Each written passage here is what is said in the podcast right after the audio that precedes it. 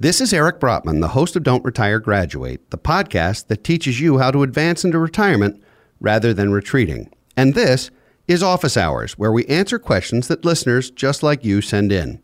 We received a question from Timothy, who asked, should someone in their mid-30s contribute to a Roth 401k versus the traditional 401k, even if they are in a high tax bracket?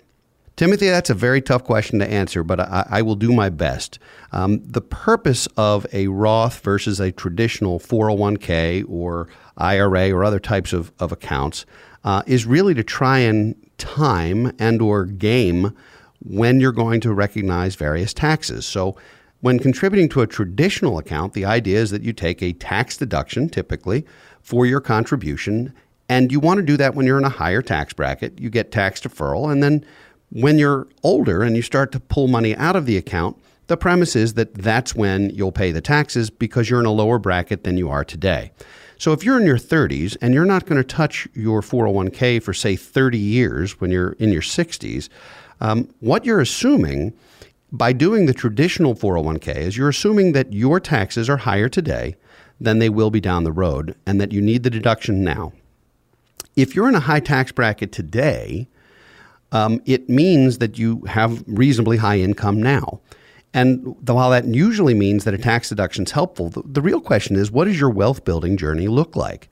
If you're planning to have more money and more income in retirement than you do today because you've amassed some wealth, then arguably the traditional 401k is just going to compound your taxes later. And in that case, a Roth 401k or a Roth IRA might still make sense for you as long as you're within the limits and you're allowed to contribute. And of course, with the Roth 401k, if that's offered by your company, there are no income limits, so anyone can contribute to the Roth 401k. The challenge with that is we don't know what the legislature is going to do, not only at the federal level, but at state and local levels between now and, say, 30 years from now. So if you asked me in 2050, what do you think the tax rates are going to be in the United States or in the state of XYZ?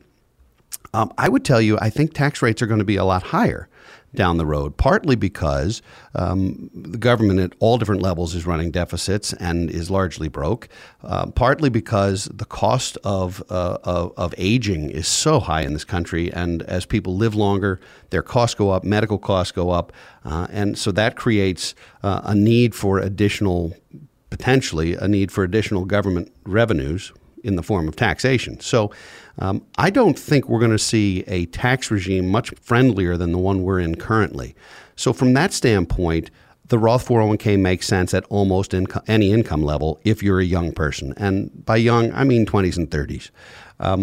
And no offense to my fellow 40-year-olds, but we're sort of at that midpoint where you really have to think about, does it make sense to contribute to a Roth or to a traditional? A lot of times folks between 45 and 60 are in their highest earning years, and that's when the traditional 401k or IRA make the most sense, because that's when you need the tax deduction the most, and you have fewer years to grow the money and fewer years to wonder about what tax rates might look like. So, Timothy, I know this was a tough one to answer, and the question is so it's so rich that, quite frankly, there's no answer other than maybe. And really, your personal situation is going to matter. It really has to do with your net worth. Are you anticipating an inheritance? Are you anticipating sudden wealth in the form of the sale of a business or some other asset, which would predictably make your taxes higher down the road, in which case the Roth makes a lot of sense. If that's not the case, and you're in your 30s and you're in a relatively high tax bracket, typically making the traditional 401k contribution still makes sense because you need the tax deduction. We're getting clobbered in every different way, and that's one of the things that can make a difference. So, Timothy, thanks for your question. If you have a question you'd like me to answer during office hours, follow Don't Retire Graduate on Facebook and post your question or tweet us at Brotman Planning. Thanks for coming to Office Hours. Be sure to tune in for new content every Thursday. For now, this is your host, Eric Brotman, reminding you, don't retire, graduate. Securities offered through Kestra Investment Services LLC, Kestra IS, member FINRA SIPC. Investment advisory services offered through Kestra Advisory Services LLC, Kestra AS, an affiliate of Kestra IS. Kestra IS or Kestra AS are not affiliated with Brotman Financial or any other entity discussed. Hey friends, this is Jim Knight, former 21-year Hard Rock executive turned best-selling author and top 10 keynote speaker. And I'm Brant Menswar, former frontman of Hollywood's most dangerous band, turned top 10 motivational speaker and best-selling author. We host the how-to podcast, Thoughts That Rock, where we talk to rock stars, athletes, CEOs, astronauts, and even next-door neighbors who share their expertise and opinions. Together, we tackle the most interesting and challenging topics of today.